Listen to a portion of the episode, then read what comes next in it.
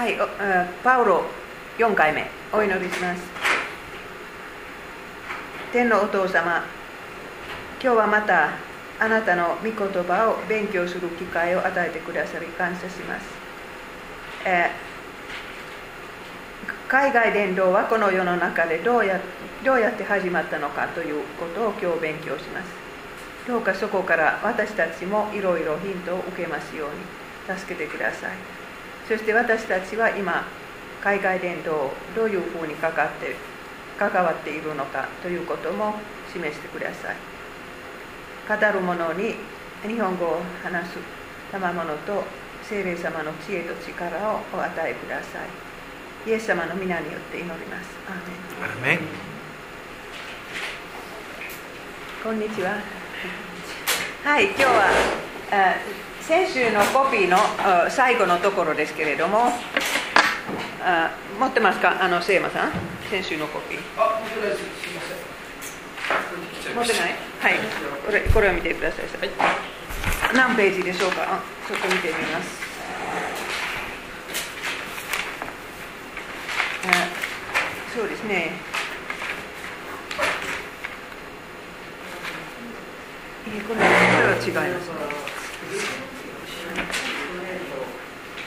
はい、とにかくあの今日はねあの、ちょっとだけ先週の復復習してあ、3人の宣教師はどこから出発したのか、えー これはねアン、アンテオケ、今のあ聖書ではアンティオキア。違う？あ、そうですか、それでは私、どうぞこれこれいいですか？えーアンティオケの宣教師、はい、セイマさん読んでください。彼らは主を礼拝し断食していると精霊が告げた。さあバルナバとサウルを私のために選び出しなさい。私が前もって2人に決めておいた仕事に当たらせるために。そこで彼らは断食をしていなり2人の上に手を置いて出発させた。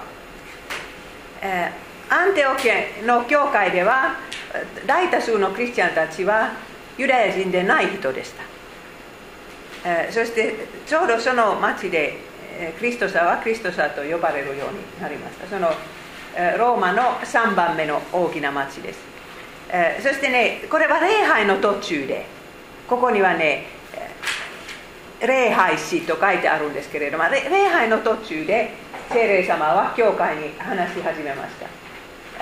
バーナバとパウロサウロを神様は前もってお選びになったんです。その場ではなくてもう前もってパウロパウロはね生まれる前から選ばれているとガラテア人の手紙の中に言うんですけれどもこれは私たちにとって慰めでしょう。神様は私たちのためにも計画を前もって立ててくださったから。だからもう失敗して私の使命はダメになったと皆さん思わなくていいですよ。ちゃんとご計画があります、えーでも教会もその聖霊様の声を聞いたのはすごかったんです。そして手をそういう暗守で宣教しにしました。ちゃんと教会は暗守をしました。私もあ30何年前そういう暗守を受けました。宣教師になる時、えーそしてね教会の20%の教師たちは宣教師になっちゃったんです。えーせあのその先生たちは5人いましたけれどもその2人は宣教師になったんですね。これは西暦、え46か47のことですけれどもイエス様が大大宣あこれは大は間違って書いてあるんですけれども大宣教命令を与えられてから16年か17年も経ってました。皆さんどうしてキリスト教会はその16年で何にもしなかったんですか？どう思いますか？どうして宣教師をすぐ送らなかったですか？イエス様が宣教命令を言われてすぐ。どうしてでしょうユダヤ人の宗教を持ってたからまだ違法人そうです。そう思いましたけどイエス様は全世界に行きなさいと言われたんじゃないですか。でもそうでも耳がなかったんですねまだ。そして本当に今もそうですけれども自分の小さな教会に夢中になって外外を見る目がないことが多いじゃないですか。そうでしょう、えー、そしてねバーナバとサウロには独身の賜物があったんです、これは新しいところへもう教会を開く時どこか全然知らないところへ行く時にはいい賜物です。皆さん想像してください。奥さんと一緒にこんな旅行する。それか子供も連れて。それは無理ですね。それそして奥さんを置いて奥さんのと子供を置いておいたらいつもその心配をしないといけない。だから家族は神様からの素晴らしい贈り物です。それは感謝するべきです。キリスト教会はいつも結婚をもう素晴らしいことだと思ってきたんですけれども独身の賜物という賜物もあるということを忘れてはいけません。そしてちょうどこういう時にはねいい賜物です、ええ皆さん覚えてください。パウロはトゲのまま旅をしなければならなかった私たちはそのトゲは何であるかは先週ちょっと想像しましたけれども例えば転換とかね。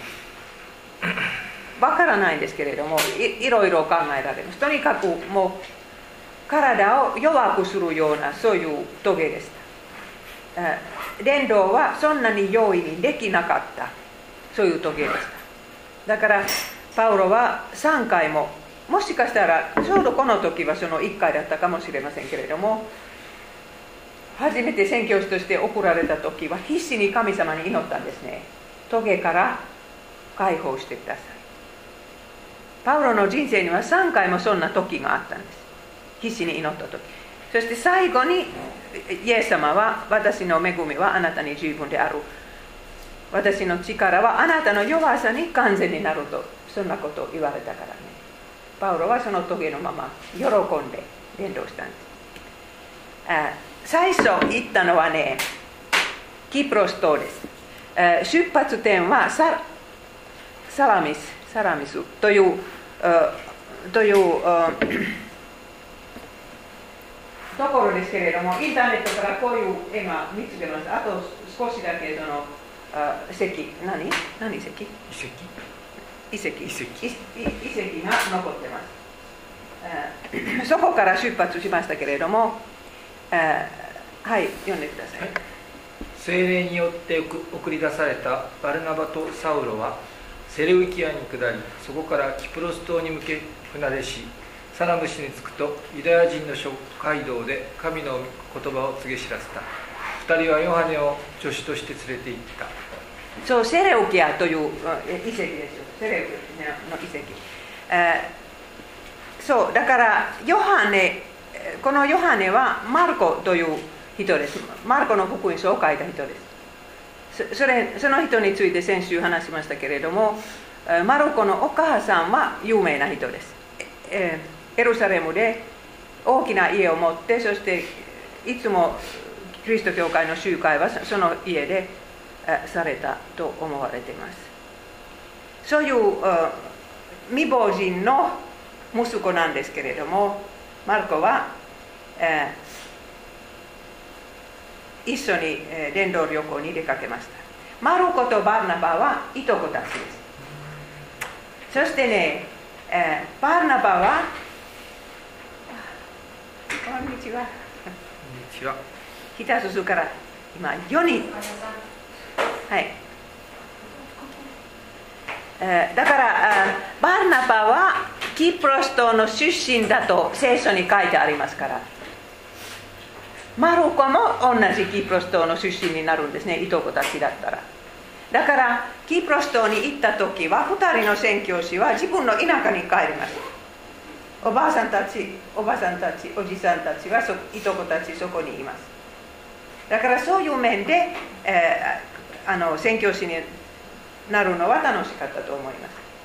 でもキプロス島のどこに住んでいたのかわからないんですけれども、えー、今ここには2つも地図があるんですけれどもちょっとそのキプロス島を見てください。サラミスとパパフォパフォスという2つのところについて聖書に書いてあるんですけれども一つは東もう一つは西西にありますはいキプロス島にどんなことが起こったのか読んでください。島全体をめぐってパフォスまで行くとユダヤ人の魔術師でバルイエスという一人の偽預言者に出会った。この男は地方総督セルギウス・パウルスという賢明な人物と交際していた。総督はバルナバオとサウロを招いて神の言葉を聞こうとした。今和田さんにあれがないんですけどもう残っているかどうか。今日はコピーしませんでしたでも先週のコピーがあったかどうか。あちょっとこここを来て見て。その中にあるあるかどうか。これです。これです。あそれ。はいそれではバダさんにはい、いいですか？和田さん、間違えました。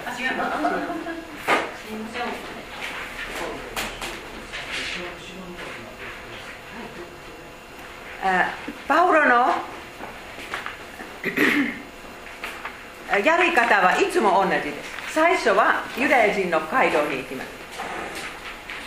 そして街道でメッセージしてからもう街道は断るんだったら違うところへ行くんですけれどもサラミスという最初の町には街道へ行ったんですねその時は大きな問題がなかったんですでもそれからあの西の方のパフォパフォスという町に行ったらそこで2人の人物と出会いましたもう1人はローマ人のそういう多分このキプロス島を支配したローマ人セルギウス・パウルスという人ですパパウロと同じ名前ですそしてこの時点でパウロのサウロの名前はパウロに変わってくるんですこのセルギウス・パウルスに出会った時はパウロの名前は変わるそれまではイスト教伝の中でサウロと言われていますそのパウロという意味は小さいという意味です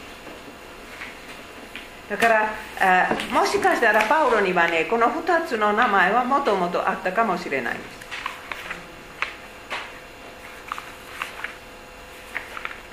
これはセイマさんせ去年のやつと今年のやつは混じってるから、あそうですか。じゃあ、はい、あんまり構わない方ですね、はい、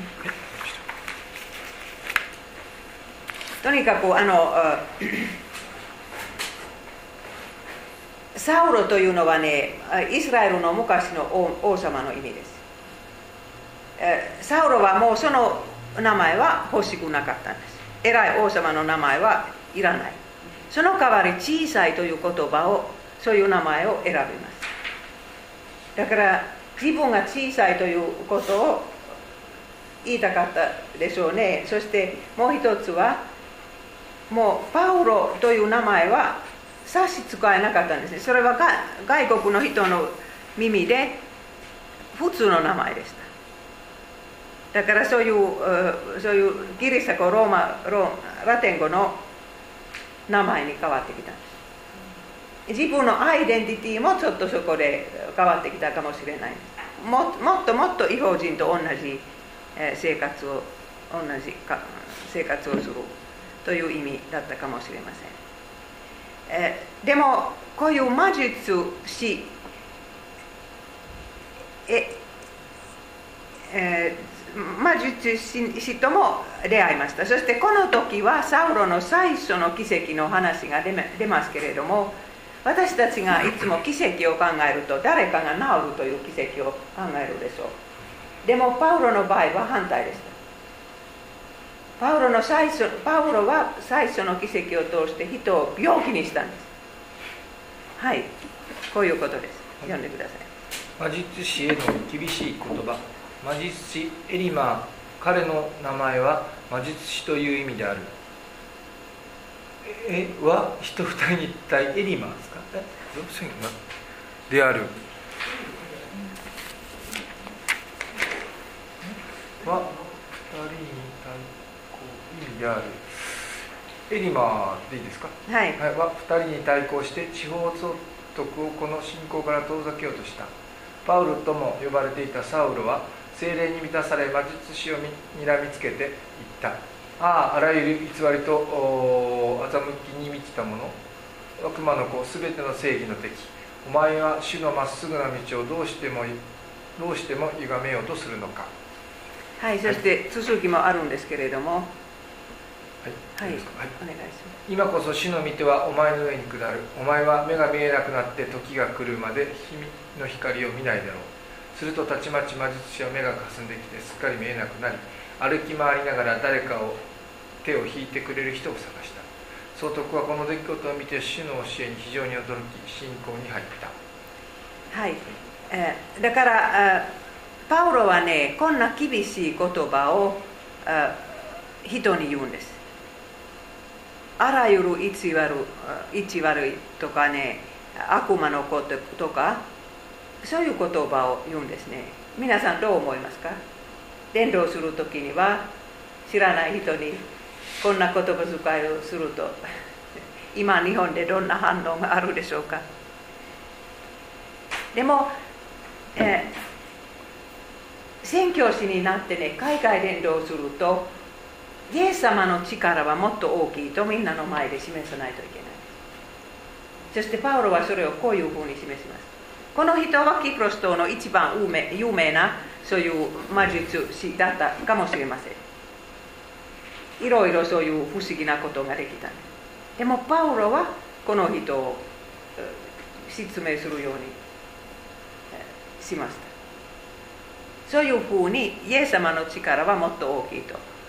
そしてパウロも説明したことがあったでしょう。イエス様と出会った時は。そしてもしかしたらこの人の目もいつか治ったかもしれませんけれどもとにかくこの人は、えー、あの偉い人セルクス・パウルスを信仰に入ることを妨げようとしましたからこんな罰が当たったんですでも私は本当に不思議だと思いますね。パウロの最初の奇跡はこういう奇跡。はい。えー、キプロス島についてこのここれしか書いてないんです。だから何日、何週間、何何ヶ月かかったのかわからないんですけれども、それから大陸に行きます。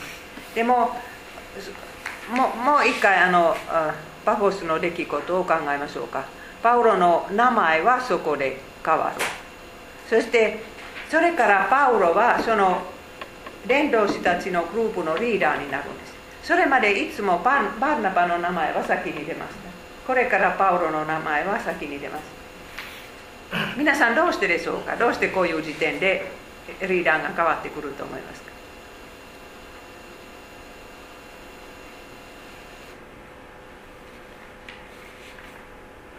バンナバはあエルサレムで洗礼を受けても最初からエルサレムのリーダーたちと接してたんですけれどもだからリーダーであることは当然でしたけどねでもやっぱりそのセルキウス・パウルスとかあのあの魔術師のことでパウロは態度はしっかりしてたバンナバはもしかしたらそんな厳しい言葉を言いたくなかったかもしれませんでもこういう時にはリーダーが変わるパンナバはそれはどう思ったでしょうか？わからないです、えー、まあキプロス島にはその時、えー、もう何千人もの人が住んでいたと思いますけれども伝道伝道したのはわずかの人だけですよ。どうしてそこに滞在しなくてすぐ次のところへ急いで行ったでしょうか？皆さんこれは多くの伝道会の失敗。ですどこか海外へ行ってそしてその最初の町にとどまってそこに大きな教会を建ててそして聖書学院を建てて そこからどこへも進まない。もう本当に多くの伝道会はそうします。だから2000年経ってもイエス様のことを全然聞いてない民族はいます、中国でもね長い間そんなやり方でしたけれどもそしてハドソン・テイラー皆さん聞いたことあるんですか？そういう有名な宣教師は1800何年でしたか？そこへ行ってそして絶対どこの県県でも中中国の県でも宣教師を送ると決めたんですね。その人が生きている間ゼロから1000人もの宣教師に、えー、登ってそしてねもう中国全体に送ったんです、えー、それから何十年経つとね共産主義に入っても宣教師たちみんな帰らないといけない。でもイエス様の イエス様の証はもう一番遠い県まで行ってたんですね。だからパウロこれはパウロの戦略です。もう福音を伝えて、えー、そしてねそれそれは任せます。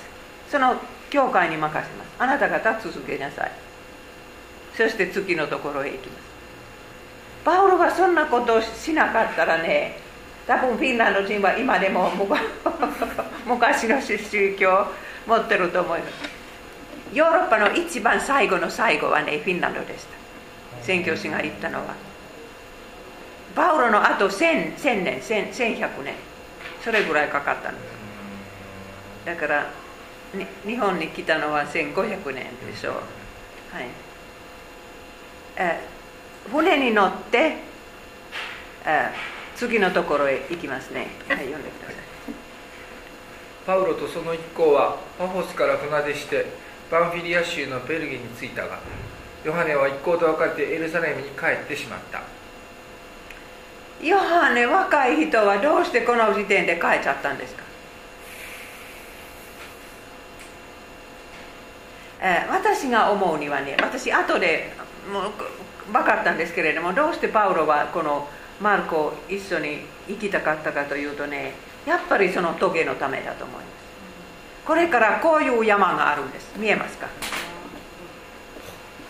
すごいでしょうだからああのあの町に着いてそしてあの山を見たらマルコはもう帰りたい。という気持ちになったんです。旅はこれからどれほど大変か分かるでしょう。そう。だからそのトル今のトルコですけれども山があってそれからもう草原があるんですけれどもそこそこまで登るのは大変だしねそして草原も決して簡単ではないです。川を越えないといけないしね、えー、だから本当にね帰っちゃったんです。はい読んでください。川の難盗賊の難東方からの難違法人からの難町での難荒れ野での難会場の難。これはパウロが自分の困難を並べている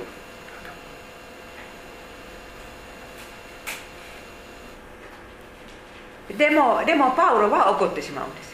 元気な若者が帰ってしまったらねパウロは納得できない。だから第第2番目の伝道旅行にはマルコは一緒に行きたいんですけれどもパウロは嫌と言うんです。もう一緒に行きません。先生のマルコがあの途中からやめたのは恐れだけです。それは法人に伝道したくなかったっていうことはありますそうですね。それはどこにも書いてないからね。それは想像してもいいです。だからだから違法人に伝道したくなかった。そうですね。それは一つの理由かもしれない。ただマルコは後で違法人に伝道するようになったんです。はい。それだけでねもうパウロと一緒に行かないそういう人かなと思いたくないっていうかね。どっちが思いたくない？臆病え、うん、あんまり臆病だけでね、はい、そのあのパウロと別れちゃったっていうのを思いたくないなと思うんですけどそれは間違いですか？やっぱり怖かった。怖かった。でもでもどっちがいいいい、えー、理由でしょうか？違法人に伝道したくないのもよくないですね。はい、えー、とにかく帰ってしまうんです。そしてお母さんはエルサレムで息子が宣教師になったのを楽しみにしてたかもしれません。でもエルサレムお母さんのところへ帰ってしまってねお母さんは本当にがっかりしたと思います。そしてパウロが怒っているのことを聞いてもっとがっかり、えー、でもマルコはマルコのそれからの導きがすごいです。えー、それはもうすぐ話しますけれども皆さんから聞きたいですね。どうして今の宣教師たちは一気が終えてからもう戻ってこない？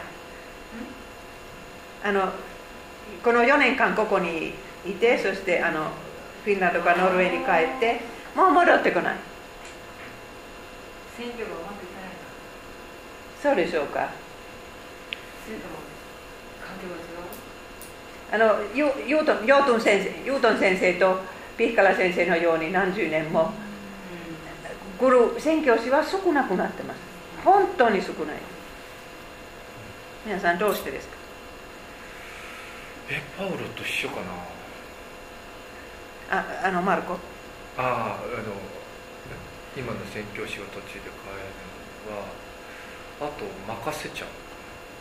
違う。何が任せ任せちゃう？パウロもキプロスからすぐ出てはいはいはい。うんそれはそうだったらいいんですけどね。でもまだまだ伝道してないところもこの世の中にたくさんありますからね。一つは自分たちの子供の教育のためそうです。多くの場合はそうです。でも昔も子供がいたんじゃない？ユートン先生には6人。ピッカラ先生に7人。7人。すごいな。男性の夫婦の宣教師はその問題が多い。子供の子連れの宣教師はその問題が大きいと思います。子供が子供の教育。そうですね、ねでもあの先生みたいに独身の人だったらそういう問題はない。だから長期的にできる。でもね独身の宣教師もほとんどは4年間で終わってしまう、ああ、そうすると終わって帰ってから今度またど他の国へ行かれることは全然ないんですか？言えないです。普通はないだからもうこんな難しい日本語を勉強してからもう二度とどこもう次の次の言葉はダメですよ。私もね伝道会はモンゴルで、えー、伝道してもいいと言ったんですけどね。私はモンゴル語は勉強したくなかった。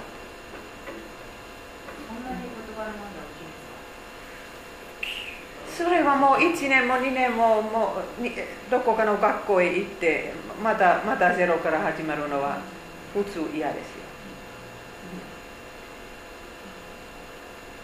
わからないんですけれども今西洋の宣教師はとにかく少なくなってます。韓国とかねもういっぱい出てくるんです。アフリカも宣教師を送るんですけどアメリカとヨーロッパはもうすぐ終わり。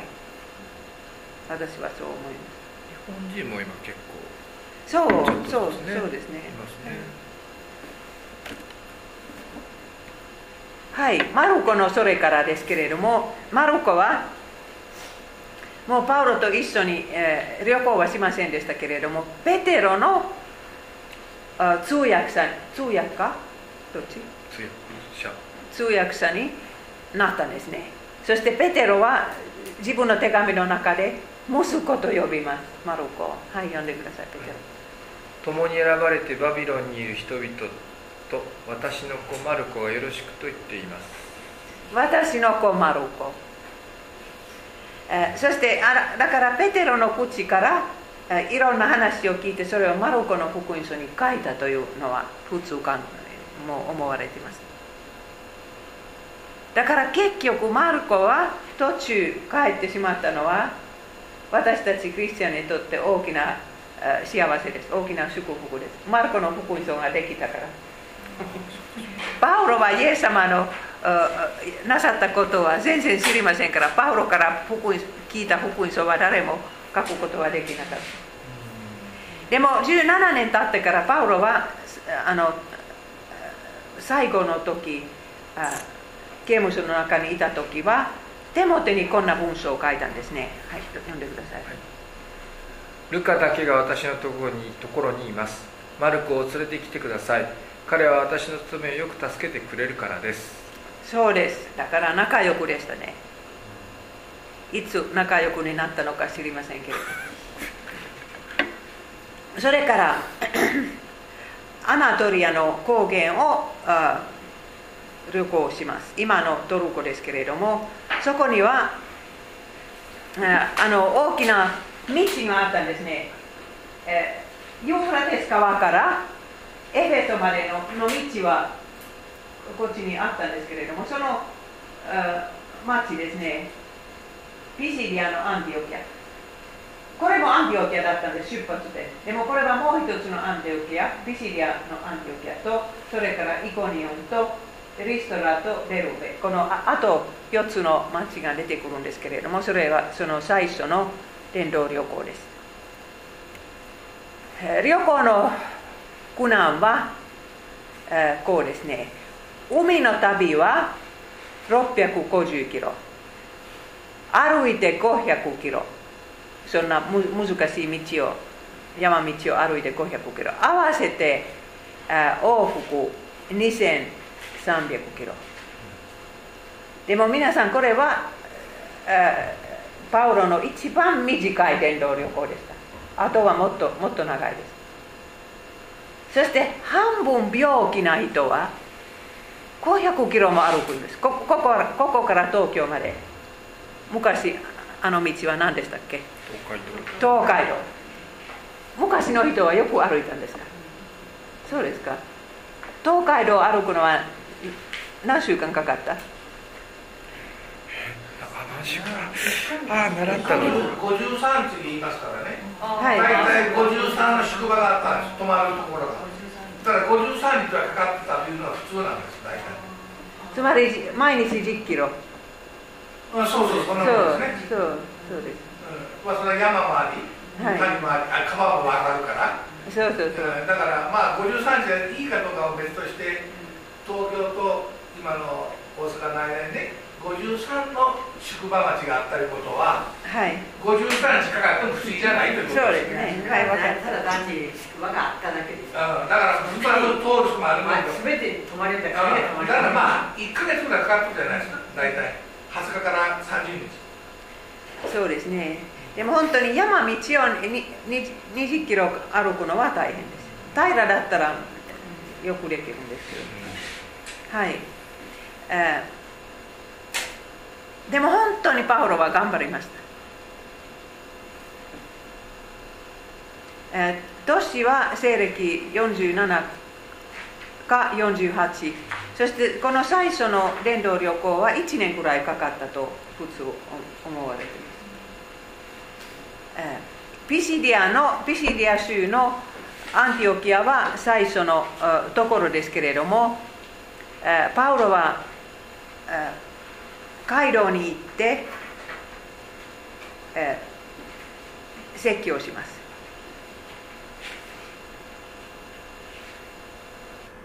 あそうですね。ユダヤ人の多かった町です。本当に大きい町でしたよ。小さな町ではなくて大きい町です、えー、そしてユダヤ人の多かった町街道も大きいのはあってパウロはそこへ行ってそして、えー座って聞いてるんですけれども、えー、でもその街道のリーダーはどうぞ話してくださいと言うんですね。そして、パウロは説教します。そのパウロその説教のポイントは何であるかというとね旧約聖書のあらゆる約束はイエス様を指している。イエス様の人生の中で全部約束は全うされた。そういうメッセージです。皆さんパウロのメッセージを勉強すると本当にもういろいろ分かるんです。ユダヤ人へのメッセージとアテナのギリシャ人へのメッセージは全然違うんです。だからいつも同じパターンと違う。それも宣教師が自分そのどこ国どこの国へ行ってもそのその国の人たちの文化とか考え方が分からなかったらちょっと外れ説教は外れてしまう。でも幸いには聖書はみんなにとって同じですから一部分は分かると思います。聖書さえ解いたら。でもその文化の問題を指摘できないんですね。その文化が分からなかったら、えー、でもだからパウロはもうユダヤ人の歴史を話します。もう戦争からもアブラハムたちからダビデから話します。そして、バプテスマのヨハネに来てヨハネはイエス様のことを指してた。そしてイエス様の復活死と復活は大きなポイントです。それはもうパウロはどこへ行ってもそれはポイントです。イエス様の復活。皆さん歴史の中でそれそれほどの奇跡はとかね大きな意味のある出来事はないです。復活はもう新しい出発です。私たちも復活します。あの墓の中にとどまらない。はい。その説教の最後の言葉はこの通りです。読んでください。だから兄弟たち知っていただきたい。この方による罪の許しが告げ知らされまたあなた方がモーセの立法では義とされなかったのに信じる者は皆この方によって義とされるのです、えー、この最後の言葉は大きな意味があるんです。ユダヤ人にとって。ユダヤ人はもう朝起きると本当にどういうふうに神様の立法を守るのか考えます。そしてそのためにいっぱいルールを作って縛られていたんですね。特に安息に安息日とかね。そういうことによって縛られていったんです。そして違法人と食事もできないできないんです。ルールがあんまりにもたくさんあるから。でもパウロは今ねあなた方はああいうふうに頑張っていても基人にはならなかったんじゃないですかと指摘するんです。そしてそれはねイエス様によってイエス様の死によって罪を許して、えー、もらってそそういうふうに基人になる。それはあのパウロのユダヤ人への説教の大きな福音です。はい、使徒だからそれはあのああのひらがなで書いてたコンピューターで使徒という言葉は間違って 書くから。使徒通ってる。そうですでも私はそんな暇ないんですね。毎回それを探して。1回使徒で確定するでしょ？はい。次から使徒出てきますよ。2回目。少なくとも2回目これまた。あそうですか。使徒で書いたらパッと使徒出ますから教えてください。最初だけ。そうですか。覚え覚えてくれますはい。本当に私はもうちょっと。でもでもとにかくコンピューターは嬉しいです。今までそれがなかったらねこんなのはできなかったんですよ、うん、そしてこんなにたくさん聖書の引用がある時はもうみんないちいちそれ聖書から探すと時間かかるんです。こういうふうにコンピューターとかパワーポイントでもっともっと言う言うことができます。それはありがたいです、はい、次の安息日はねあのアンテオケの街道はもう晴れつくらい人が入って。そしてこの日この土曜日からパウロの人生の大きな困難が始まります。今まではいろいろあったんですけれどもユダヤユダヤ人の迫害もあったんですけれどもこれからもうその伝道の大きな苦しみが始まります。はい読んでください。次の安息日になるとほとんどの街中の人が主の御言葉を聞こうとして集まってきた。しかしユダヤ人はこの群衆を見てひどく妬み口汚く罵ってパウロの話すことに反対した。そう。だから喧嘩になったんですね、えー、そして割礼を受けなかった信者はイエス様を信じた違法人は喜びました。でもユダヤ人が怒りました、えー、そしてその結果はパウロはもうこれから喧嘩はますます大きくなるから次の町へ行ったんですね。そしていつも同じパターンでした。ここに書いてあるパターン。はい読んでください。こうして主の言葉はその地方全体に広まった。ところがユダヤ人は神を崇める貴婦人たちや町の主だった人々を先導してパウロとバルナバを破壊させその地方から2人を追い出した。そうです。でもとにかく福音はその地方に広まった。だからパウロの使命はもうパウロはするべき仕事をこういう迫害の中でもできた。それは良かったんです。でも迫害はあすごかった。この町で戦わ戦われて戦われなくて済んだんです。だからそういう暴力は振るいませんでしたけどね次の町はそれそれも出てくるんですけれどもパウロとパーナパンは逃げましたでももう教会があるんですこの町にはそして教会の新しい信者たちはねイエス様のために迫害を受けてもいいと宣教師を見て分かるんです宣教師はいつも迫害から逃げるとね宣教師と牧師迫害から逃げると信者も逃げてしまいます。だからどうしてもそのその模範は必要です。本当に日本もこれからどうなるのかわからないです。もう昨日ニュースで聞いたでしょうもうあの君がよがよの時は先生たちはみんな立たないと。いけないそして歌わないといけない。それをそれを文句言ったのはキリスト教会の先生でしょう。いやあれは普通の教職員ですよあそれはやりたくない？あのねあの学校では、はい、あの入学式とか卒業式とかいろんな式の時に、はいみんな立ち上がって国歌を歌わなければならない。ところが何人かの非常に左翼的な教師たちはそれは嫌だと言ってあの起立しないで座ったままだったでもどうして嫌ですか？だからそれは彼らがキムガード日の丸を戦前の軍国主義のシンボルだとみなしているからです。そうではないと。で国家国旗法でこれは日本の国家国旗決めたわけですはいそうです。で先生たちは生徒に対してそれを教える義務がある。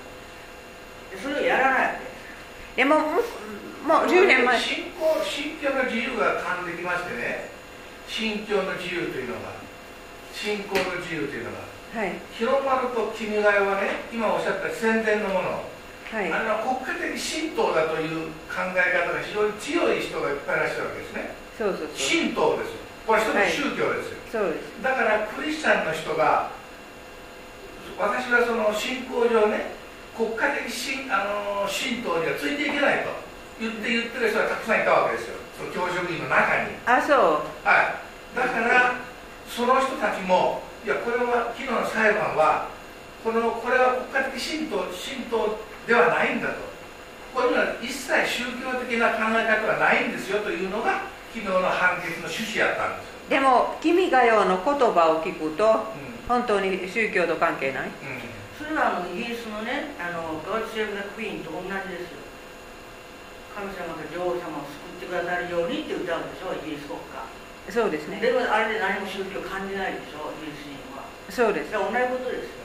君がは千代にやちよにっていうのはその天皇によって日本国民すべてをあの集約してるんですよ、うん、だから決して宗教とか関係がない。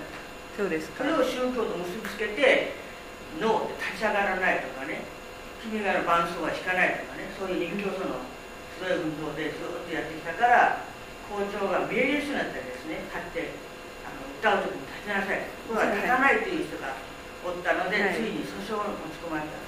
そうですか、はい、だから先生おっしゃるようにそのねあの君が代はねあれは極めて神道的な、うん、宗教での神道のね一つの言葉を使って、はい、それを歌わせるというのはそれは信教の信仰の自由に反するよと、うん、いうのがをどういうふうに裁判裁判が見るかということなんだと思うんですよ。そうですね。だから昨日の中でもあのクリスチャンの人があの裁判裁その裁判の判決の中でもねクリスチャンの人もそういうことを言うけれどもこれはこの君が代と日の丸については宗教的な意味合いは一切ないんだと。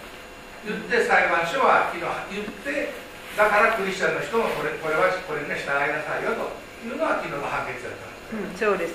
でも従わない人は絶対います。そしてその人はどうどうなるのか。だからこれはおもう国旗におお辞儀するのはもう良心的にそんなのはできないと思う人は出ると思います。だから、ね、それは教職員じゃなくてじゃあパウロの勉強しましょう。はい、はい、パウロの勉強続けましょう。はい。そうしましょう。はい、はい、えー、その次のところはああの今はイイコニオンですね。さっきはアンティオキアでした。そして、えー、これは今、使徒教伝の14章の1節と2節読んでください、はい、イコニオンでも同じように、パウロとバルナバはユダヤ人の街道に入って話をしたが、その結果、大勢のユダヤ人やギリシャ人が信仰に入った。ところが、信条都市のユダヤ人たちは、違法人を扇動し、兄弟たちに対して悪意を抱かせた。だから同じパターンはもう繰り返されます。えそしてここで初めてもうパウロの奇跡の話はもっと出てくるんですけれども、えどんな奇跡を行ったのか書いてないんですけれどもとにかく奇跡があった。はいお願いします、はい、それでも2人はそこに長くとどまり死を頼みとして勇敢に語った。主は彼らの手を通して印と不思議な技を行いその恵みの言葉を明かしされたのである。えー、恵みの言葉を証しするために奇跡不思議な技が行った行われたとそういう意味です。だから奇跡は奇跡のためではないです。これは本当に神様の御言葉を御言葉だと示すために、えー、パウロは奇跡を行ったんですね。そしてあキリスト教会は新しい地方に入る時には奇跡が多いです。本当に日本の歴史を教会歴史を調べたいですね。だからここには初めてキリスト教会が入った時はフランシス・クサビエの時とかあの1800年代の終わりの時には奇跡があったかどうか知りたいですね。でも普通は普通そうです。宣教師は新しい地方に入ったら奇跡が行われます。私モンゴルでそれをこの目で見ました。モンゴルに初めて行った時は1990年モンゴルを通っただけですけれどもあのその時はまだクリスチャンは一人もいませんでした。その次行った時は7年後キリスト教会があったんですけれどもたくさん奇跡の話を聞いたんです。だから私の知ってる人ももうすごい病気から治ったんですね。この同じ NLM の宣教師が祈った時、えー、そういうのはあったんです。だから本当にキリスト教会には力がある。この神様は新しい方であることをもうモンゴルの国民に示すため。でもキリスト教会は少しずつ大きくなったら奇跡は少なくなる。それから言葉を信じるべきです。奇跡ではなく言葉を信じるべきです。そしてクリスチャンの生き方を見てそういうふうにキリスト教会に惹かれる。そそれは神様の目的です。でもでも奇跡はもちろん私たち祈ったら時々起こ起こります。どこの教会でも。古い教会でも新しい教会でも。神様は決めてくださいます。はい。でもパウロたちはやっぱりあのイコニオンから逃げなければならないです。ただ教会ができてからです。また教会ができました。その次はリストラという名前のところですけれども今リストラの町のあとはああいうああいう丘があるんです。今見に行ったら。これもインターネットで出ましたけどねどういうところであるのかちょっとわからない。そのリストラでこういう奇跡が起こったんですね。足。足の動かない人は治ったんですパウロとパーナバのによって治りましたそしてそれからこのリストラの人はパウロとバーナバはギリシャの神様だと思ったんですセウスとヘルメスセウスという神様はギリシャの一番トップの神様ですそれはバーナバスそしてヘルメスはよく話す神様でしたからね。パウロはヘルメスだと と思ったんですね。そしてもう生贄を捧げるところでした。パーナバとパウロに。はい読んでください。人たちすなわちバルナバとパウロはこのことを聞くと服を裂いて群衆の中へ飛び込んでいき叫んでいった。皆さんなぜこんなことをするのですか？私たちもあなた方と同じ人間にすぎません。はい。でもこのこのところでパウロは話ができたんです。もうみんな一生懸命聞いてます。そしてパウロはそこでイエス様の証ができます。パウロというのはねもういつもそういうチャンスを見張ってました。だから人が集まって聞いてるとパウロは必ず話します。そんなチャンスはあの手放さない。はいそしてリストラという町にも教会ができました。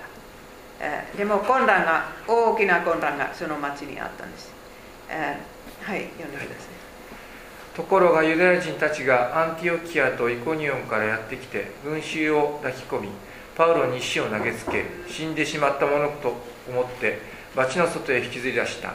しかし、弟子たちが周りを囲むとパウロは起き上がって町に入っていった。そして翌日バルナバと一緒にデルベヘへ向かった使徒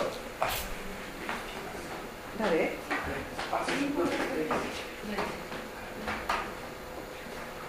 何ですか？あの電話が届いてるからどうしましょうって事務所の方がいないんですあはいはいはい、えー、そのアンアンティオキアとイコニオンのユダヤ人たちはね何百キロも歩いて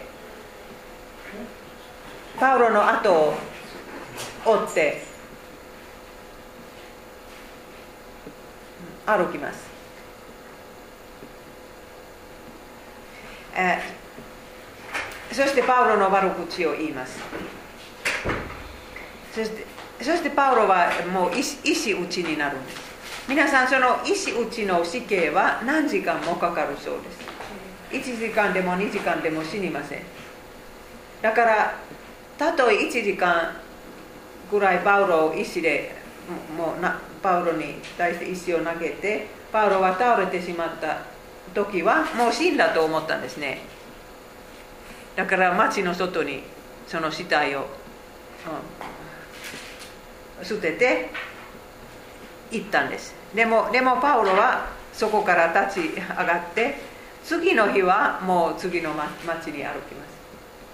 本当にあちこち痛かったと思います。骨が折れたかどうか知りませんけれどもとにかくああいうもう広いことはもう顔にも体にも見え見えていたと思います。そして峠があるんです。そういう体で次の町に次の日はもう歩きます。皆さんどう思いますか？こういう宣教師。先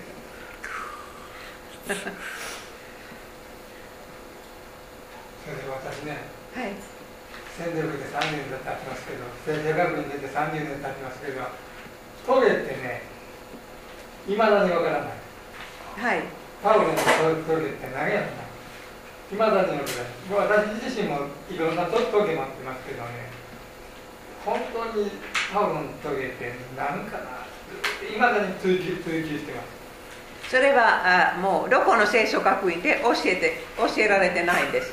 聖書に書いてないから誰もわからない。ただ当てるだけです。だから私たちみんなに時計があるからねパウロの時計は何であったのか書いてないのかのはだからだと思います。もうこれだと書いたらもうパウロは私の時計のことはわからないと私みんな思ってしまうんですけど。でも何であったのか書いてないから私の恵みはあなたに十分であるということは私たちみんな信じることできます。けどそのトゲなんですけどね、はい、言語ある本に書くとね言語にねスコルブスという言葉が元の言葉だって書いてあるんですよ。トゲというね。それ日本語はトゲで直したらしいんですけどそのスコルブスという言語はねその拷問台とか十字架という言葉と解釈ができるという本があるんですよ。だからこのパウロの持って一つのトゲというのはいつもイエス様の受難とね自分はいつも一緒にいるんだということを言うためにトゲという言葉を使ったんじゃないんだろうかという本がありました。そうですね。山下さんは本当に宿題は しましたね。いろんな本を調べて。そういうふうに書いてある本があったんですよ、はい、そうです。だからそのとその時計の意味はもうそういう棒ここんなすなんていうんですか？鋭い棒で、はい。こういうふうに人を叩く。それそれは時計ですね。例えばあの牛はあの日本語はわからないです。牛は土を耕す時の牛は牛があったでしょ。だからそれをまっすぐ行くためにそのあの足の後ろに時計があったんです。ああの畑を耕すための？はい。好きでございます、ね、だからそんな蹴らないように。はい。わ、かりますか？これねまた遠いものですけどね。あの他にはね病という言葉使ってますよね。うん。でも病病ではないです。もう本当にギリシャ語でトゲです、はい、だからそのトゲとわざわざ言ってるのはやっぱりねあそんなふうにいつもイエス様の受難とねそれ合わして、はい、も私はそういうふうなものを持って歩いてると、はい、いうような、まあ、あの箇所もありますからそういうようなことをね暗に言ってるというような本書いてあったけどああなるほどなと思ってあ、はい、そうですよ。そんなこういうそういうふうな考え方もあるのかなと。そうですね、はい、言って復習をしたところです。はい。よかった。あるあるあの単純に考えて僕は目が悪いとかあの、いうふうな。そういう目が悪いと思う神学者がいるありますね、でもそれもありますしまた普通にあの心の内面が悪い、それが罪や、そそれがトゲ、うん、そうですね。現代っていうんですか？でもでも、えでも現在から解放してくださいとパウロはそんなことは祈らないと思います、それは死ぬまで解放できないと分かってるから、現在ではないと思います。でも、なん。でしょうね。はい、それでも、というのはね、日本語ではね、そういう今先生からいろんな時がありますけども、人の心を突き刺すような意地の悪い言葉や人の仕打ちやといういうような言葉もあるわけですよ。うん、解釈が。はい、そういった今その先ほど言われたそのパウロがね、そのその異教のところへちょっと宣教する間にはいろんな迫害があるであろうとそうそういうものがね意地悪い言葉で言われ意地悪い仕打ちをされそれはやっぱり「トゲ」という言葉でねやっぱり表したところがね深い意味からすればそういうようなその非常にあの迫害の予想されるというようなことをやっぱり最初にまず思ってたの違うのかなと。そうですね。それは。あると。はい。それは分かりませんから、うん、いろいろんな説は考えられますはい。それはそうです。はい。でも今レストランにとどまってこの、えー、これはもう読んだはいはいはい、リスリストラはねどなんで有名な町であるかというとそれはテモテの出身地ですテモテはリストラの人ですそしてでもこの最初の旅行の時にはパウロはテモテと出会わなかったまあちらっと見たかもしれませんけれどもその時パテモテのお母さんとおばあさんの友達になったんです。これは第2テモテへの手紙の中ですけれども読んでください。パウロの弟子作り。そしてあなたが抱いている純真な信仰を思い起こしています。その信仰はまずあなたの祖母ロイスと母エオニケに宿りましたがそれがあなたにも宿っていると私は確信しています。最初にはお母さんとおじいおおばあさんにその信仰があったんです。このおばあさんはユダヤ人でした。お父さんはギリシャ人でした。だからテモテは割礼もされてないんです。お父さんが反対しましたから。でもお母さんはちゃんとテモテに聖書を教えてきたんです。いくらおお父さんの信仰は違ってもねお母さんは聖書を教えました。そしてこの大事な若者から、え、まずパウロの弟子。そのその若者はパウロの弟子となってそれから後で教会のリーダーにもなりました。そしてパウロの一つの大きな考えはこの弟子弟子作りです。いつも旅行する時には1人2人3人若者は一緒に行くんです。パウロを朝から晩までじっと見るんです。そしてその話を聞きます。お金のおお金でどうどうするのかとかねいろいろ見るだけで勉強勉強になります。だからこれは本当にいい進学校です。こういうこういう進学校。あこれはもう読みましたね、うん、2回目？これまた出ましたね。はい。はい、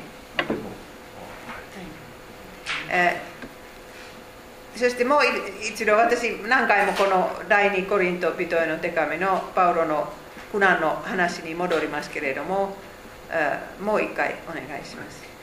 鞭打たれたことは比較できないほど多く死ぬような目に遭ったこともたびたびでした。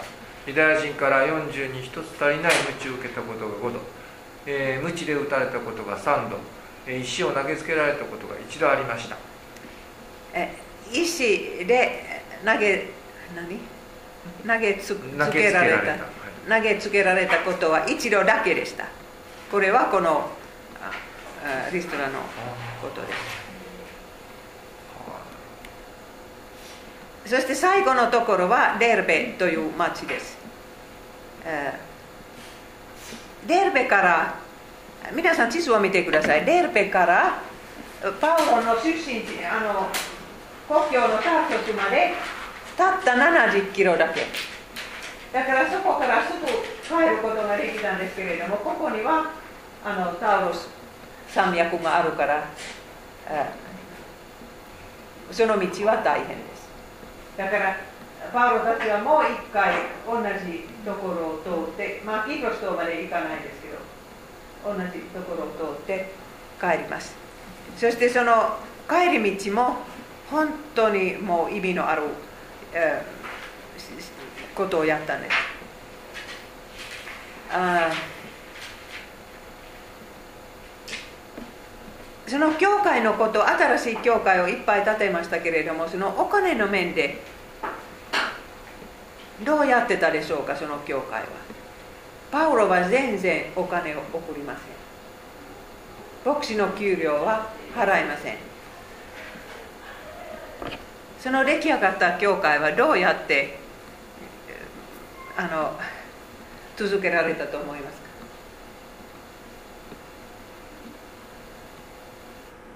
とにかくパウロはああのパウロたちは長老を任命するんです。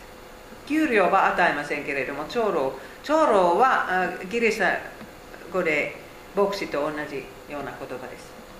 だから牧師を言ってもいいです。はいでも帰り道はね教会ごとにこんな慰めの言葉を言われます、はい、弟子たちを力づけ私たちが神の国に入るには多くの苦しみを経なくてはならないと言って信仰に踏みとどまるように励ました。皆さんこれは慰めですか？神の国に入るには多くの苦しみを経なくてはなりません。慰めですか。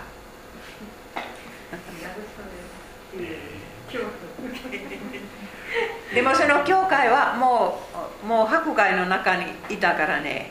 これは当然のことだとパウロは言ったんです。だからびっくりしないでください。クリスチャンはこういうふうに苦しめなければならない。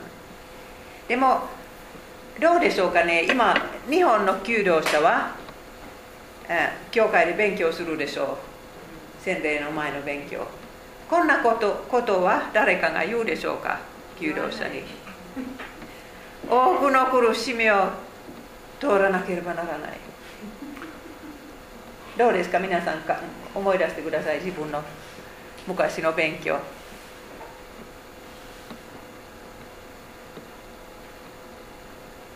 こんな覚悟はできてあったんですか？洗礼を受けた時ない？そうですか。でも本当にねもうクリスクリストさんは苦しまなければならないです。誰からでも反対されてない。そんなクリスチャンはいないんですよ。どこの国にいても。もちろん聖書の言葉を無視してもみんなと同じ生き方をしたら別ですけどね。でもでも聖書の書いてある通りに生きようとしていたら必ず迫害があるだからそれは日本の中でももうちょっと話すべきだと思います。私はこの前10年前国へ帰った時はこれは後悔しました。どうしてもうちょっとそのことは話さなかったのか。でもお金の面で、え、教会は最初からあの独立しました。自分でお金を集めました。私中国の伝道の本読んだ時はねその最初の伝道師はどうやって給料を受けたのか分かったんですよ。だからこの村に宣教師が行ってそしてそこで人が人のグループが救われます。そしてその一人は伝道師になりたいと言うんですね。でも給料はどこからも来ないからね。そのグループの他のクリスチャンたちはあの伝道師の畑を耕します。何というんですか？耕す、代わりにねその人は伝道の技をやってる時にはもう畑に行かないで済みます。それはその人の給料です。うまいでしょ？そして共産主義が入ったらもう外からお金が出ないから伝道師は仕事はできるんです。だからこのこの点でね宣教師は多くの失敗をします。どこの国でも。たくさんお金を出しすぎて。それよりもそのお金を新しい地方に入るためにね使うべきだったんです。だからいろんな国にはねそういう伝道が入りやすい時があるんです。そしてそれから入りにくくなるかもしれません。例えばあの昔マルコマルコ・ポーロの時にはクプライクプライカーは100人の宣教師が欲しいと言ったんですよ。聞いたことあるんですか？あのローマ法王にはそんな知らせを送ったんですね。役人のあ神父さんを送ってください。そしてローマ法王は2人送ったんですけれどもその2人は途中から帰っちゃったからね。行ったのはマルコ・ポーロとそのお父さんとおじいさんだけ。お父さんとおじさんだけ。だからその時中国に100人の宣教師が入ったら今の中国は違うかもしれません。でもとにかくあの長老を任命しました。そして長老を任命した時はいつもそれは男性です皆さん。パウロは女性の長老を任命したことないです、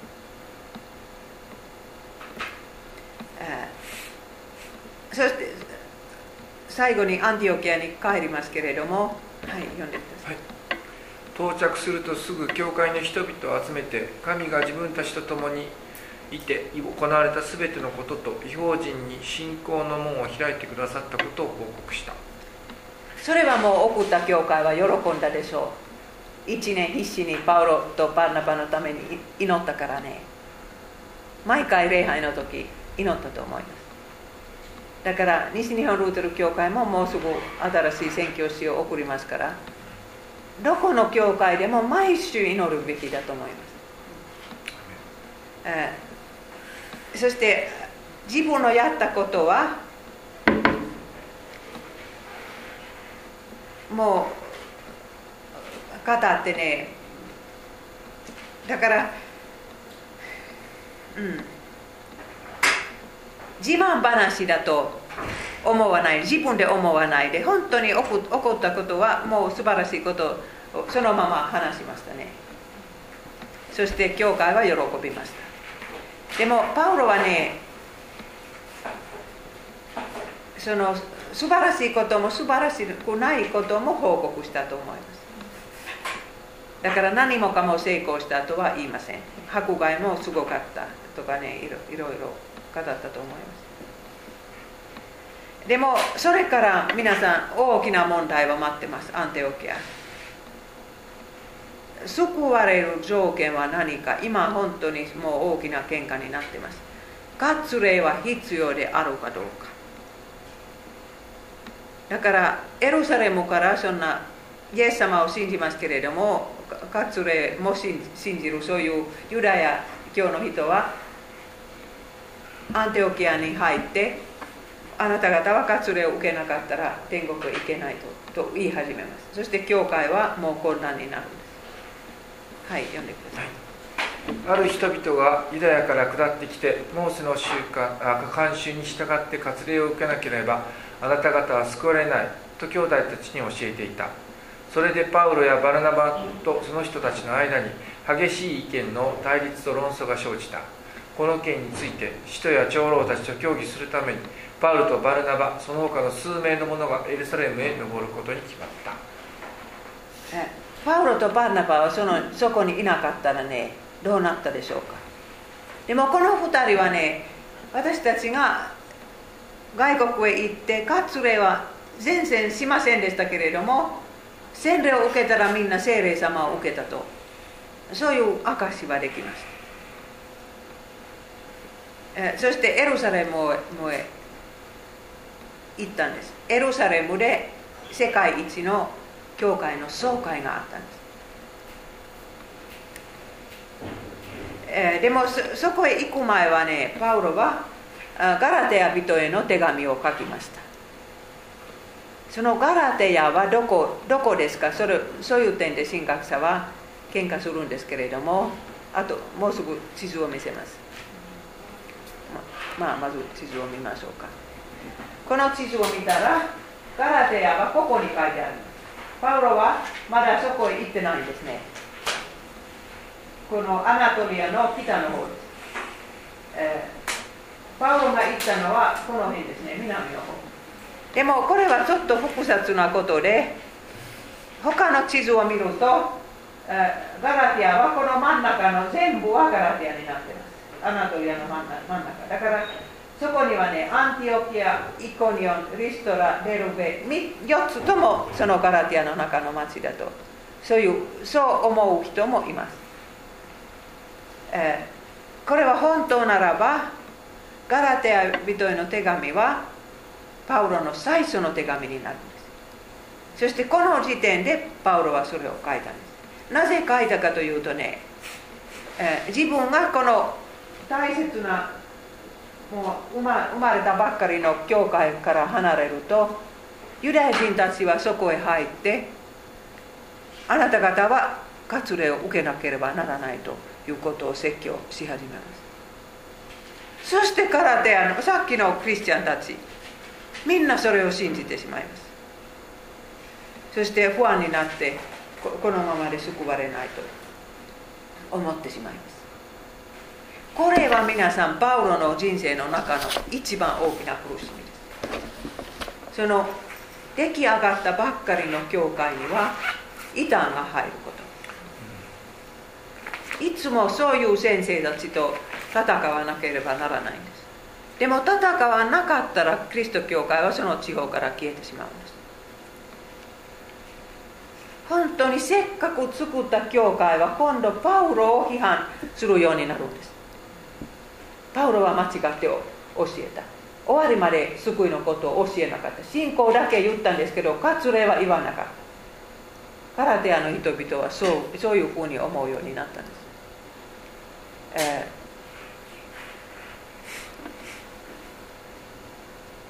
えー、だから私が思うにはねもうこのカラテア人への手紙は49年西暦49年アンテオキアに帰ってからすぐパウロはそれを書いたと私は信じま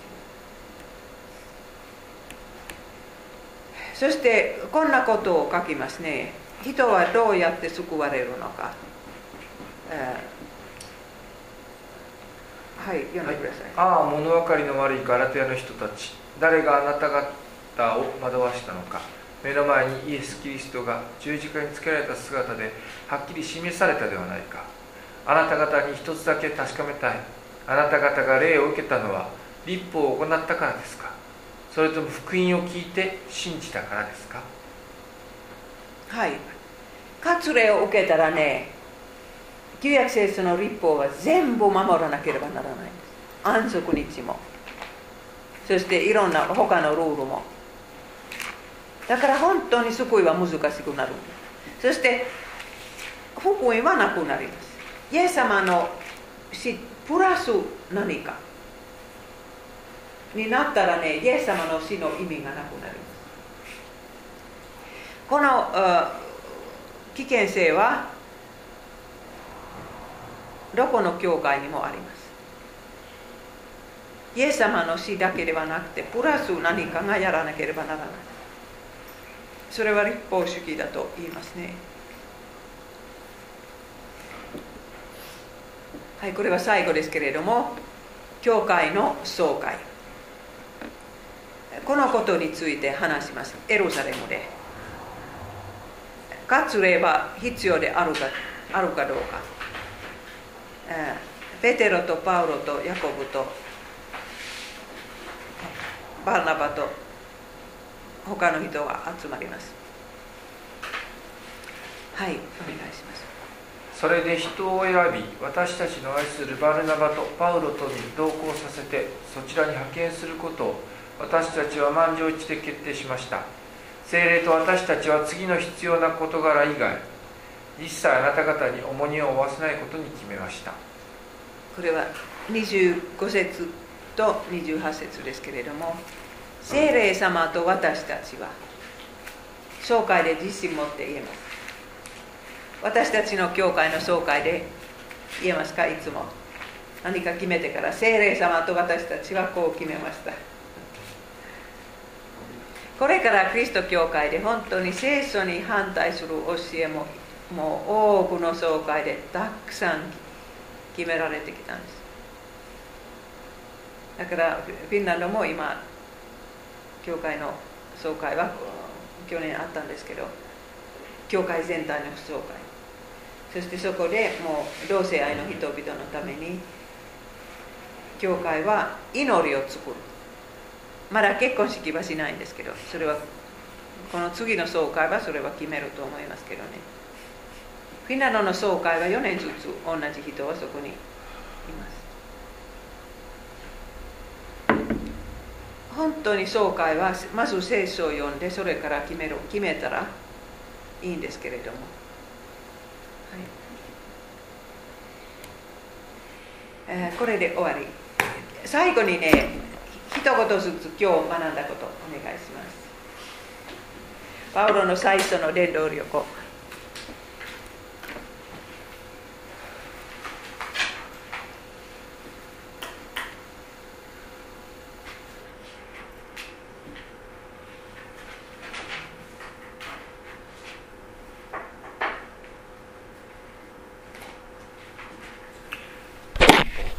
大変だなと思いました。